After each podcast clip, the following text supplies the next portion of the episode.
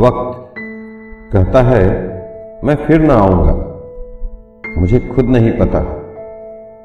तुझे हंसाऊँगा या रुलाऊँगा।